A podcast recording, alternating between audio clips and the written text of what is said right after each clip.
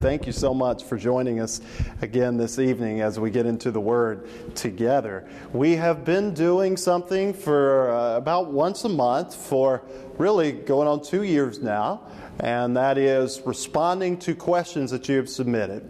And we try to ask you to submit one ahead of time and to, to put them in that, that gold box on the wall back there, and I will try to, to get around to them. I know I'm behind on them. Uh, there's a whole lot of them that are still out there that are unanswered, so don't think I'm ignoring your question. Uh, but we're just trying to, to get to a few as we go along. May even start doing some of these more than once a month. And I know We've been out of uh, our normal schedule a little bit during the summer, but going to get back into doing this at least once a month. Tonight, I want to deal with just one question in particular that was submitted. I think this is a bit of an involved one, so I wanted to spend a little more time on it. So I hope that you will patiently and prayerfully consider it with me uh, this evening. Here is the question that was submitted, the way that it was worded. If prophets and the disciples were in direct contact with God or in their dreams, why does the church believe that God is no longer talking to man like he has done throughout history? And please respond to the same question about healing. Now, we're, we're not going to touch on healing tonight uh, for the sake of time. Uh, we'll hope to come back to that in a future lesson. Uh, but I do want to spend a lot of time on this, this idea here about hearing word from, from God tonight because I, I, want to do justice to the question. And again, whatever background you're coming from tonight, I hope that you'll hear this out uh, and that we can all learn a lot from this. First, let me, let me um, just point out a couple of things with the way the question was submitted. Uh, there's a difference in these terms the term, the term disciple and the term prophet. Disciple just means a follower, a pupil of a teacher, uh, someone who's imitating that teacher. So when we're disciples of Jesus, that's that's a broad group. In fact, that's even broader than the 12 that become known as the apostles. Uh, it, it, included a much broader group. Anyone who was following Jesus and anyone eventually who would commit themselves to following Jesus is a disciple. And we can call ourselves disciples if we are committed to following Jesus as well. Prophet is a term that is used for some specific people in the scriptures. A prophet is someone who receives a message from God, uh, who is receiving something, and I want to say, uh, I, am cautious about using the word directly from God, and I'll tell you why in just a moment.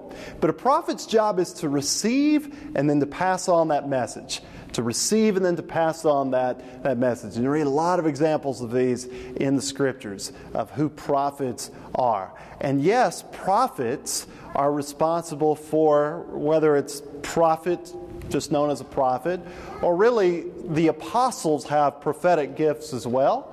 Uh, they are inspired by the Holy Spirit uh, to, to, not only in the speeches that we read that they give, but also in their writings that they share that we have recorded as Scripture. Uh, they are prophetic as well, meaning not necessarily that they are telling us something in the future. That's not the main meaning of prophecy. Prophecy is just to receive a message and then to pass on. It is to be the mouthpiece of God. It is to speak forth what God has given you. And so that is really what we mean by prophet. So let's talk about this term right here. Tonight we, we can we would call this either direct revelation or special revelation. I'm going to use the term special revelation instead of direct because sometimes there's a mediator, even with prophets. And there's different forms that God is going to use to reveal His Word, and we'll get to some of that in just a moment. The word revelation, we're not just talking about the book, that's one book of the Bible. We're talking about the very idea of revealing something from God. So, whenever we receive something that is a message from God, that is revelation. Now, there's many kinds of revelation. There's natural revelation. The Bible talks about that. It says that we can learn a lot about God even by observing nature. Nature nature itself. The heavens declare the glory of God. That is a form of natural revelation that you can see without having ever opened up your Bible. But that is not the only way that God reveals himself. God has revealed himself in special ways where he has spoken a, message to people. And, that's what we want to talk about tonight. Uh, is who, who are the recipients of this? And is this something, how do we handle this today? So let's get into it a little bit. This is what I would say about this is again my definition, but special revelation is God communicating a specific message to an individual or to a small group of witnesses of that message. So God communicating a specific message to an individual or small group of witnesses. And that's why we call it special. It's not something that happens every day. And it's not something that every individual will experience from God. Now let's go on and let's talk about this a little more. How has God given special revelation in the scriptures themselves? What do we see in scriptures of examples of how God has spoken uh, to people? Now, the term used earlier was prophets. There's also a term that's used sometimes in the scriptures for just the fathers, or as we might say, the patriarchs, who we may not necessarily see as a prophet, but they were the head of a family. And especially if you break down the history of the Bible into patriarchal age, Mosaic age, Christian age, uh, there are heads of families that we see God speaking to. Now, sometimes they're also called a prophet. You could be a patriarch and a prophet at the same time. Uh, you could be a prophet without being the head of a family. So those terms are not always used interchangeably, uh, but there's sometimes there's some overlap between them. But the reason I say I hesitate to say direct revelation, the Bible itself talks a lot about this revelation coming through angels the Word of God being mediated through angels. Check out these, these passages. Go run through a lot of verses tonight. Hebrews 2, verse 2. If the word spoken through angels proved unalterable. Now, that is looking back on revelation that God has given in the past uh, and saying that it was spoken through angels. Now, this is not the only place that says that. We'll come back to Hebrews later on. Galatians chapter 3. It's talking about the law of Moses. It's looking back. It says, Why the law then? It was added because of transgressions, having been ordained through angels by the agency of a mediator. It's okay? So this word has been given through angels. The word angel means messenger. Isn't that what you often see with an angel when we read of an angel appearing to someone in the scriptures is delivering a specific message for a specific individual or a small group of people, whether that's Mary or Joseph or shepherds who are watching their flocks. It's a small group, it's a specific message. It's given by God, but it's given through the mediation or the agency of an angel. That's part of why part of the purpose God has had for angels from the beginning. All right, here's a couple more passages quickly. This Moses, this is Stephen's speech in Acts chapter 7. He says, This Moses is the one who was in the congregation in the wilderness together with the angel who was speaking to him on Mount Sinai. You say, Well, I thought God spoke to Moses on Mount Sinai. He did. But we have an angel that's mentioned. God is speaking through the agency of an angel. And he goes on and says some more things about there. Later on, same speech, Stephen says, You received the law as ordained by angels. So there's four New Testament uh, verses for you to think on tonight. Sometimes God has spoken through an angel whenever he has given special revelation. Sometimes it's direct speech. Sometimes God speaks directly to people, and we don't know for sure that all these cases are direct speech, but we have no other details in these passages except that God said to these individuals. So, one example, right there in Genesis 3, after Adam and Eve have sinned, God comes, He's walking in the garden. Uh, that's an expression used to describe God's presence there in the garden with them, and He says to Adam. So, God speaks to Adam uh, directly. Also with Noah in Genesis chapter 6, verse 13. It just says God says to him. With Abram later on in Genesis chapter 12. Uh, so those are just some examples. There are many others that you read of in the scriptures. I'm just giving you a few of those. So sometimes God speaks through an angel, sometimes he speaks directly to somebody, sometimes he speaks through what we might call a conscious vision. And I'm going to distinguish this between a dream vision. A conscious vision is, from all indications in the text, someone is awake, they are conscious throughout the experience, but God is revealing a message for them through a vision. So it's not just something that they hear, it's also something that they see. Now, this is fascinating to me. The first time that you read of the Word of God or the Word of Yahweh coming to someone, uh, the, the, the first time the Bible explicitly says that is in Genesis 15, verse 1. Now, Abram's interesting. He's later going to be called Abraham. because other places, uh, he's going to receive the word from God in multiple ways uh, that we're going to see here. But isn't this interesting? The word, so word, we think of something that's spoken, but yet it came in a vision and it says. So there is a visible element and there's also an audible element uh, that is going on here. And that's often what God is trying to use through a, a visual message. One of the reasons why sometimes I preach without using a presentation because some messages are better heard when they're just they're just heard, they're just listened to. Sometimes though, uh, some messages a visual effect can can help in some ways. And so uh, I think God uses the same thing when He's talking with prophets, when He's talking with patriarchs. Uh, so He communicates His word sometimes through a vision.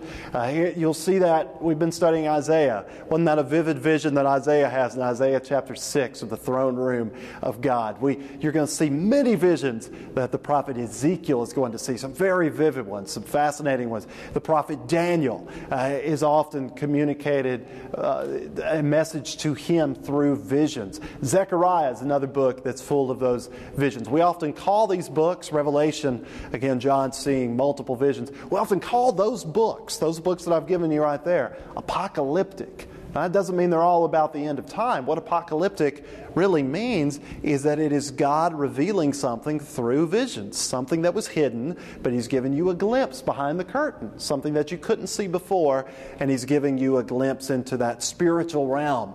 And so sometimes God has worked this way through prophets. Okay, now here's the next way. Sometimes He works through a dream, and there's a vision or there's a hearing something through a dream. Uh, now, you'll see several examples of this in the Bible. I'm just going to give you a few of them. Some of the most memorable ones are Joseph, Genesis 37. He tells his brother, Hey, I've had a dream. I, my sheaf was up above yours, and yours were bowing down to me. And they don't, they don't take to that message of that dream very kindly. So you have Joseph, who has a lot to do with dreams. You have Daniel, same thing. God communicates a message to him through a dream state in Daniel chapter 7. It's the one where he has the dream, and the vision that God gives to him in that dream, again, is first of the beasts coming out of the sea, and then later on, a picture of the Son of Man who's coming up to the Ancient of Days to occupy a throne. And so, some very vivid visions that Daniel's given in a dream, too. By the way, Daniel says after some of his visions, whether they're conscious or through a dream, that he was sick after them. He's physically sick, he's ill. You know, they, they take a lot of energy out of him. They, they zap him. It's overwhelming to have an experience like that with God. Uh, it's not something that every person is prepared for. So we can see again why there, God chooses certain people that he is sharing this with, these types of experiences with. It's not commonplace for everyone, even in the times of the Bible that we're reading about, for everyone to have these types of messages to come from God.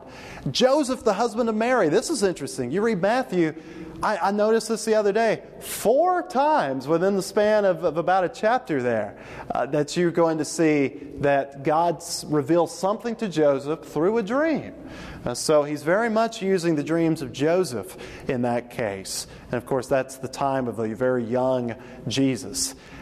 But here's what else is interesting in the scriptures. You know, we think of Joseph, Daniel, Joseph, the husband of Mary. Well, these are God fearing people. Uh, they, these are people that we would expect for God to reveal things through, to through dreams. There's a whole lot of pagans in the Bible, too that we don't know anything really about their faith, or we don't know much about their faith, or we know enough to know that they're not faithful to God, uh, we would call them pagans. They're, they're worldly people uh, for the most part, from everything that we can see. At least they didn't have the same worldview that the, the Hebrew people had uh, of one God. And yet, sometimes they have dreams that God is revealing something to them. For example, there's a Philistine chieftain named Abimelech. You run into him a couple times in Genesis.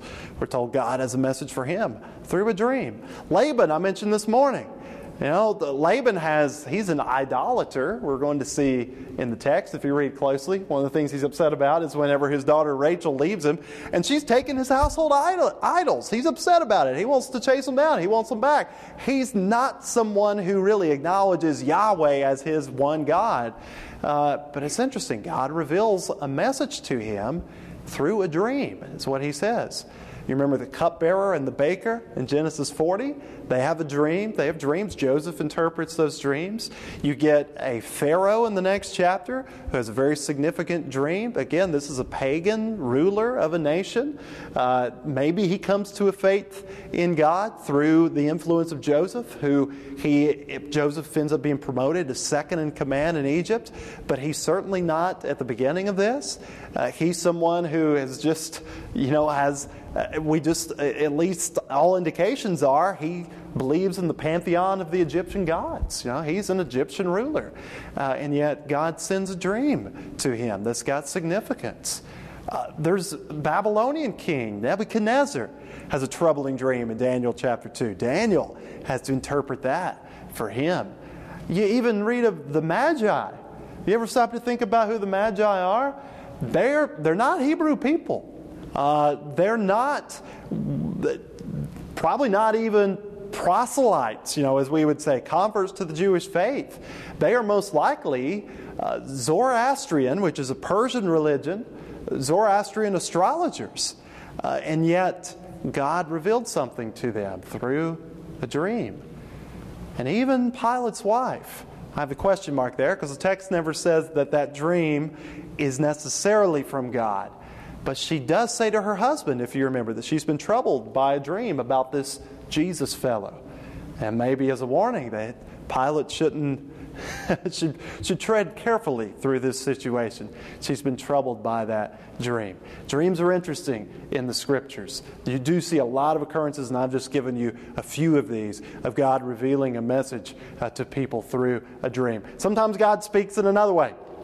Sometimes he'll speak through the appearance of a particular man. Genesis 18. Abraham looks, and there are three men as he describes them. And then later on in the text, after one of the men has spoken to him, uh, he says that God has said. God has said this. Uh, so sometimes God will appear in at least in a temporary form of a man. Those are interesting too with a message. Genesis 32. Jacob says that he wrestled, he wrestled with a man is what the text says. But then afterwards, he says that surely God has been in this place. You know, he, he senses this as the presence of God and God who has spoken to him at the end of this. And then Joshua 5, there's someone who Joshua perceives as the commander of the Lord's host. So either he looks like an angel or he looks like a man. Uh, he's at least has uh, in the form of someone who we might see as a general. So he looks like a man in this case. But Joshua realizes he's much more than this, and he actually worships him. And this man accepts his worship. This is God speaking a message to Joshua about not being afraid of their coming encounter with Jericho and the Canaanites. Interesting stuff the different ways that God communicates. Maybe these, this next one is the most fascinating of all. Sometimes He communicates through another object, something non human, something non angelic. Maybe even something like a burning bush in Exodus 3. It's the voice of God, but there is a visible effect that is accompanied by the voice of God for the message that is coming. What about this one? God even opens up the mouth of a donkey, Balaam's donkey, in Numbers chapter 22. And God has a message for Balaam through the mouth of his own donkey. And then you even have something as strange as a hand that appears writing a message on a wall in Daniel chapter 5. I know these are some bizarre things. If you're troubled by any of this, you know, just, just talk, talk with me afterwards. I know that if you're new to the scriptures, sometimes you're going to encounter things like this, some strange things. Uh, but God is speaking to different individuals in a number of different ways. But having said all of that, I think that we see, if you study what Revelation, when God is revealing a message for people throughout the Bible, again, not everyone was intended to receive a message either directly from God or special revelation that was mediated from God intended for them as an individual. Uh, there are periods in the Bible where it seems that there are not prophets, and sometimes that frustrates uh, the, the rulers who are looking for a prophet, a genuine prophet. Um, I think one of the reasons why John the Baptist is shocking to people is because they haven't seen a prophet like that in a long time. You know, many generations, whenever he comes around and comes on the scene and is, is preaching the way that he preaches, and of course, preparing the way for Jesus. So, here's some other things to consider about prophets. You're also not supposed to believe everyone who claims to be a prophet. Uh, here's what one of the passages that talks about that. So there's a lot of them. Numbers 12, verse 6. If there is a prophet among you, I, the Lord, shall make myself known to him in a vision. I will speak with him in a dream. Now, there's two of our terms right there. A couple of the ways that, that God would use prophets, and he did. But also look some at some of the rest of this. 1 Samuel 28, verse 15. Notice what Samuel, who is actually being brought back in a spirit form uh, from the realm of the dead in this moment, uh, another fascinating story that we can look at more detail some other time. Then Samuel said to Saul, Why have you disturbed me by bringing me up? And Saul answered, I'm greatly distressed, for the Philistines are waging war against me, and God has departed from me and no longer answers me. Notice what he says either through prophets or by dreams. Now, if you'll remember Saul's story, Saul actually started out as, as someone who could receive prophecy from God. Uh, there was an expression, is Saul among the prophets? So not only was he a king, he was someone who was getting a message uh, at times directly from God. Later on, he would rely on his prophet Samuel. In Saul's particular case, his, his disobedience and his lack of faith over time, his lack of trust in God, uh, had, had moved him away from God. This is not God moving himself away from Saul. This is, this is Saul abandoning God. And that's why he's no longer getting answers from God. But that's what he's looking for right here. So he's looking for a prophet or he's looking for a dream because he cannot seem to receive that message from God. He just wants, him, wants to use God, manipulate him for his own purposes at this point. But notice what he says here. When I said that we're not supposed to believe everything that a prophet says, Jeremiah 23, verse 32, this is one of those places. Here's what God says Behold, I am against those who prophesied false dreams. So a dream could be false, declares the Lord, and related them and led my people astray by their falsehoods and reckless boasting. Yet I did not send them or command them, nor do they furnish this people the slightest benefit, declares the Lord.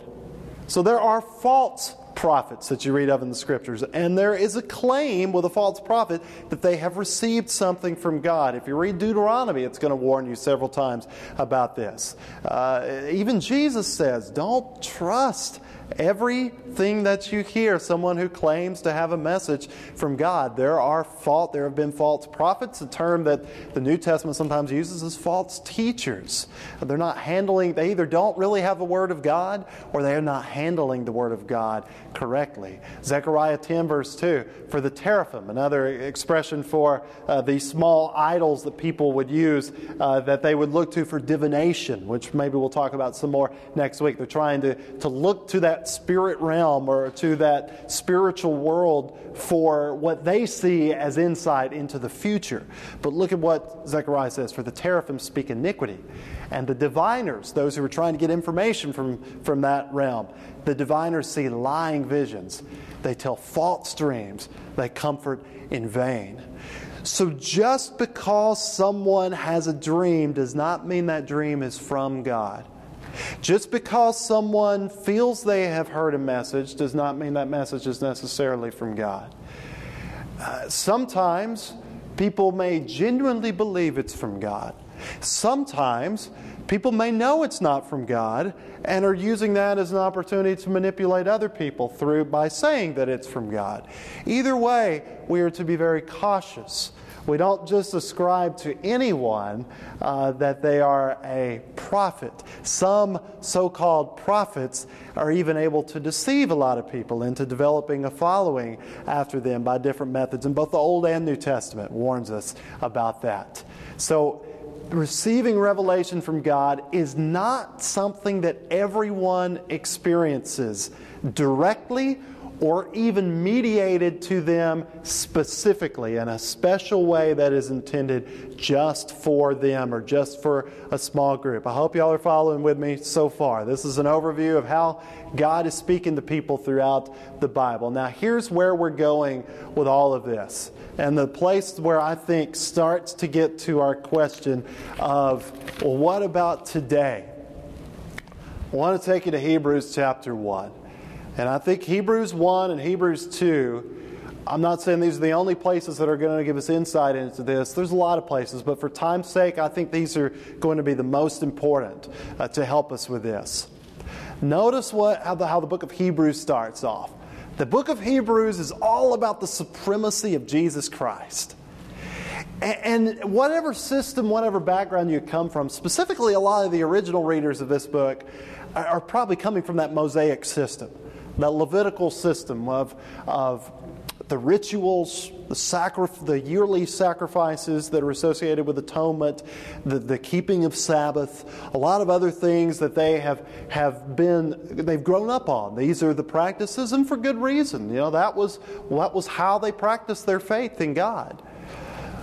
But the writer of Hebrews, as he's being inspired here, wants to make a distinction between the past and what the way is going to be going forward. Now, look at the time distinction. Long ago, and then more specifically, at many times. Okay, so this is not just at one point in time, but over many times. So long ago, at many times, and in many ways. Okay, so uh, I think some translations use portions here, uh, but in many ways. Now, we've already looked at the ways. I gave you at least six of them. There may be more in the scriptures, but that was just an overview. The different ways God has spoken to people. Now, who, who did He speak to? He spoke to our fathers. That's just a general term to, to look back at past generations.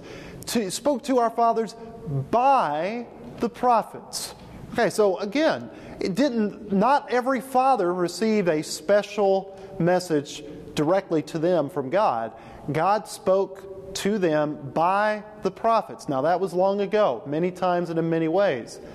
Now, here's the distinction going forward. But in these last days, now he doesn't point to a future last days, or at least something that's just in the future. He says these last days. When you read last days in the, the way that expression is used in the New Testament, follow it carefully. Uh, last days is everything from the death, burial, and resurrection of Jesus Christ forward. It is the it's described in, in many terms but that is that seems to be the point, especially that that yeah that marking of the death, burial, and resurrection seems to be the bringing of the new covenant, as later on the book of Hebrews says. Now, that's expression used in the Old Testament. But Hebrews is going to say that it happens, a new covenant goes into effect when you have the death of, of of someone. Uh, you know, the, the way that it uses it, like a last will and testament. When you have the death of someone, the new covenant goes into effect. And so he's saying that the cross is a point in time that we need to take very seriously. Doesn't mean that everything before that is no longer relevant.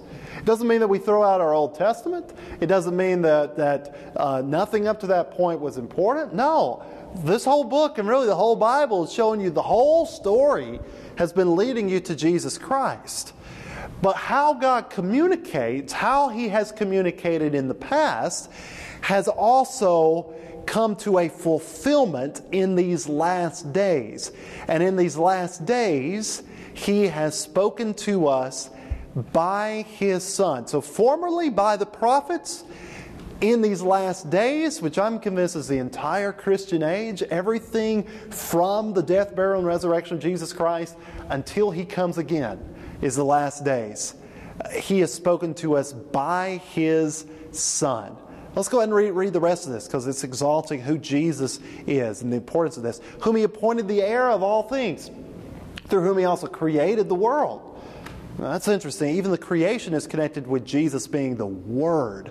The way that God ultimately reveals Himself, the greatest revelation of all, is God revealing himself through the Word. And the, John chapter 1 says the Word became flesh and dwelt among us. So it's not just God speaking.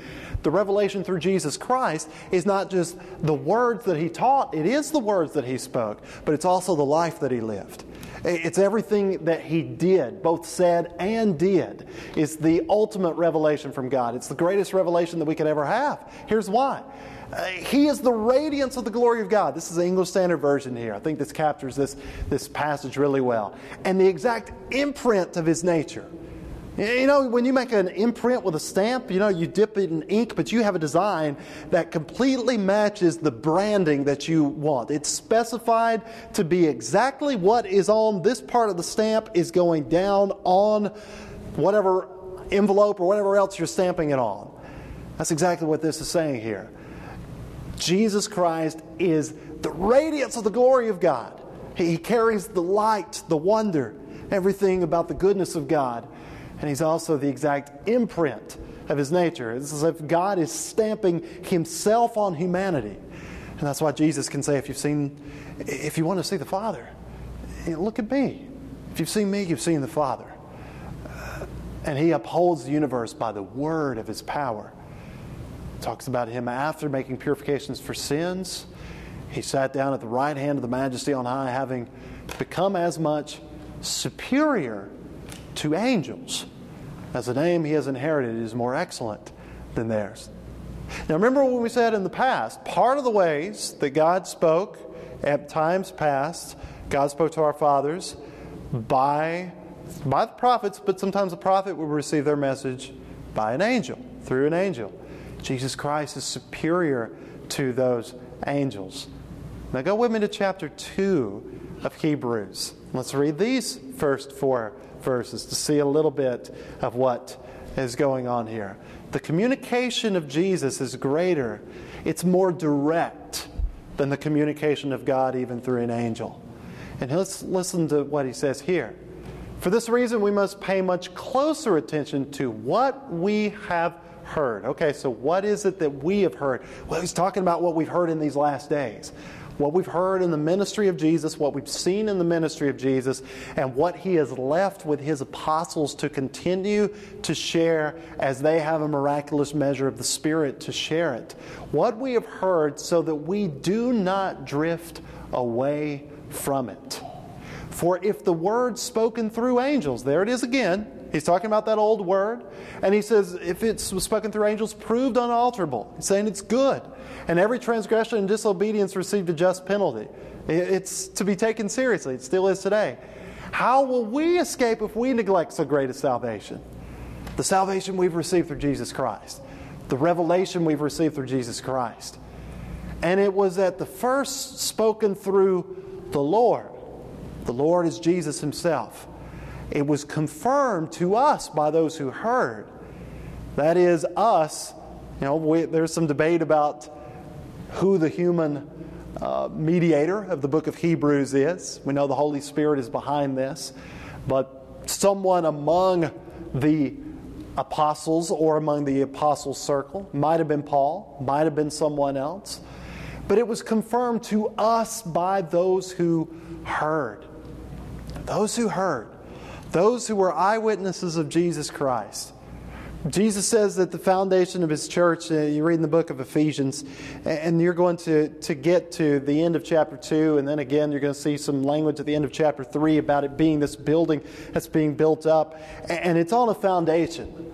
And that foundation is Jesus himself being the cornerstone, but also the teachings of his apostles. Why? Because his apostles uh, are the ones who are continuing as the ones who were eyewitnesses of Jesus and of his resurrection. They had a special gift to continue the revelation from God.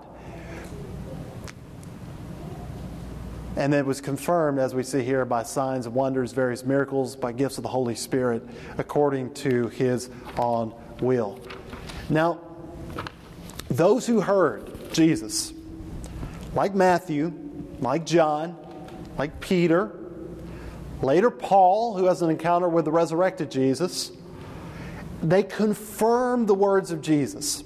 They confirm the life of Jesus through the things that they said. They had often signs and wonders to confirm that.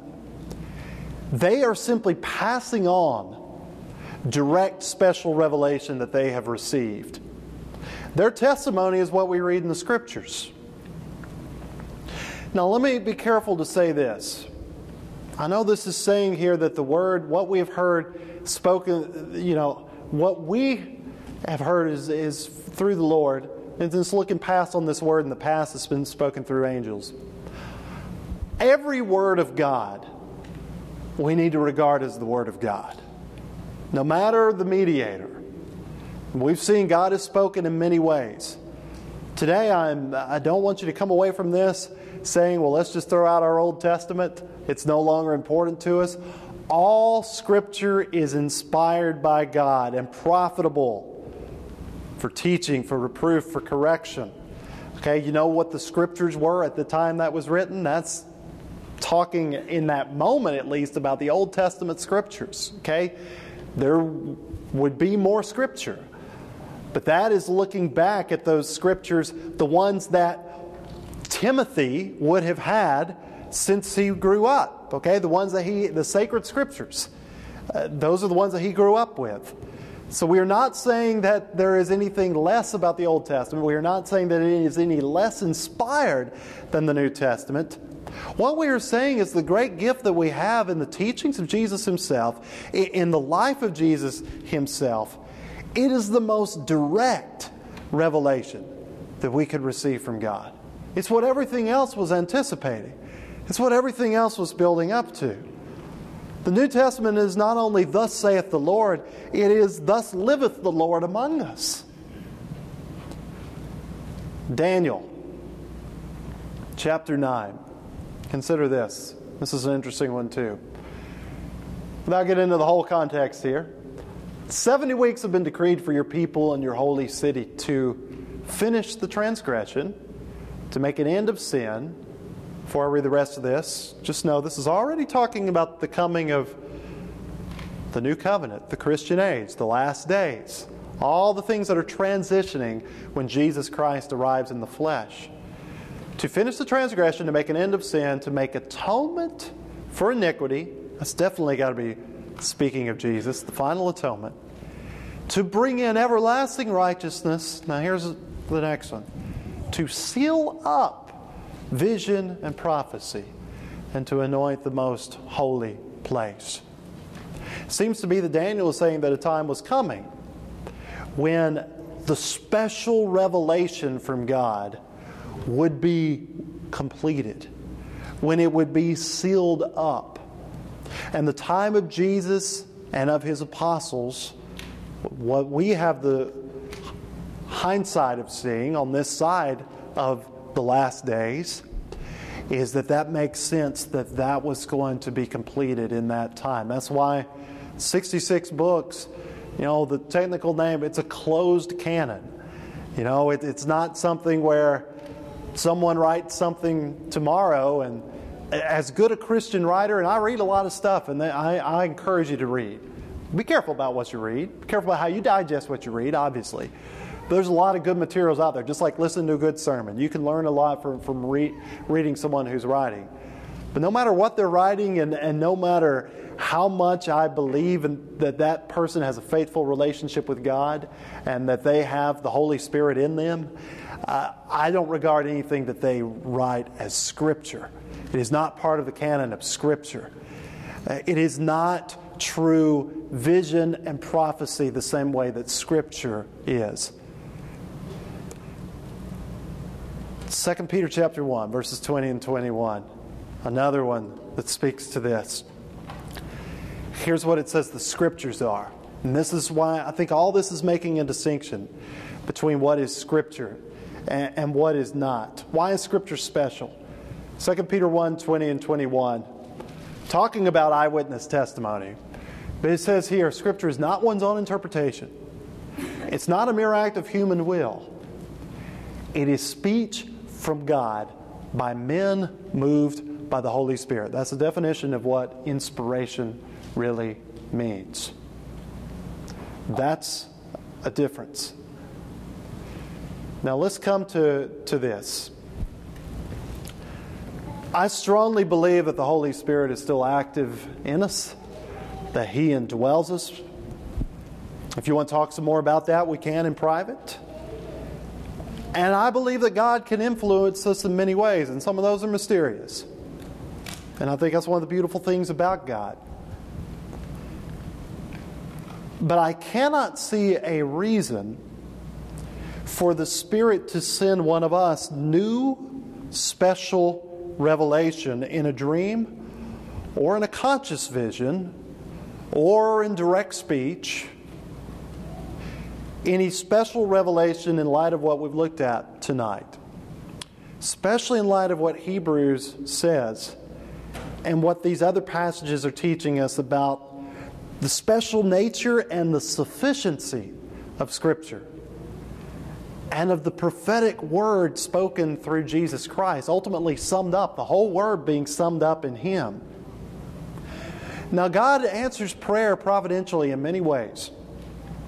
I believe God is, is working in our lives, He's guiding us in ways we will never even realize. Dreams are interesting. Uh, they at least reveal to us something about what's going on subconsciously within us. They may reveal a lot to us about that. Maybe they can bring to our conscious mind some things that we're really struggling with down deep. Could God help you work through a personal decision by bringing to your mind something in a dream?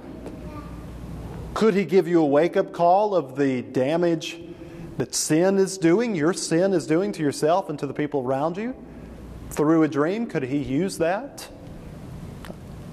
Well, I will say, yeah, maybe. I know I've had some dreams that have startled me, and maybe they have brought me back closer to God. But that's different than a direct or even a mediated special revelation to an individual. I wouldn't rely on a message being, a dream being a message from God. The Bible itself gives us examples of this. You read the book of Job, Eliphaz, Job chapter 4. Part of his reasoning that he goes on and, and is going to, to say, Job, you're wrong about all of this, you know, it's based on an experience he has had through a dream. It's based on a, a message that he thinks he's received from God through a dream. And yet, in the end, his wisdom, supposed wisdom, is not accurate. So, again, we've got to be careful about this in attributing something to God that may not actually be from God. Either that message that Eliphaz received, either it wasn't from God, or if it was from God, then he twisted it into something it was never intended to be. And I would say the same is true for, for those today who audib- say they have audibly heard the voice of God or heard God whisper something to them. I, I don't want to belittle anyone's faith. Uh, and and I, I certainly I don't want to downplay what God is capable of either. Uh, the last thing I want to do today is to undermine your faith or to present a lesser God to you. Just, just if God is not giving special revelation to individuals today, if you see that as lessening His power His glory, I don't see that as lessening God.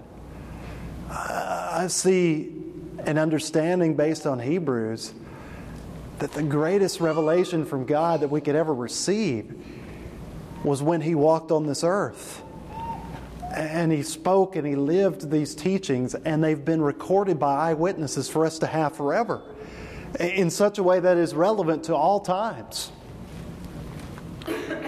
You know, it's instructive to me that even you take a situation like Acts 15, you got this council in Jerusalem, they're meeting to discuss a controversial matter, and you would think these are men who are apostles. These are men who have a, a, miraculous measure of the Holy Spirit, and they could, and they're seeking God's guidance on this. But you know what? None of them in that text, even having access to God in that way, none of them are asking from God for a new special revelation to answer the questions that have been brought up. You know what they do?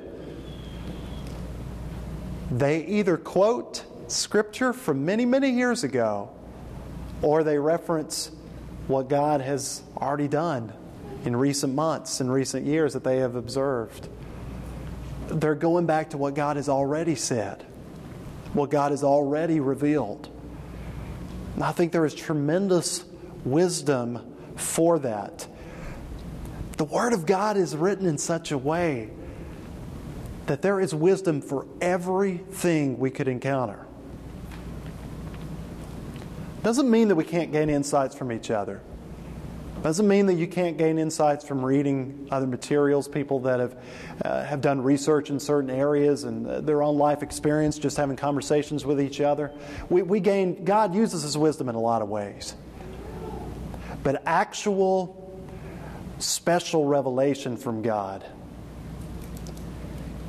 if you want to, if you want to hear God speak, if you want to discern His will and make a spiritual, spirit led decision, we probably just need to be opening this up a lot more.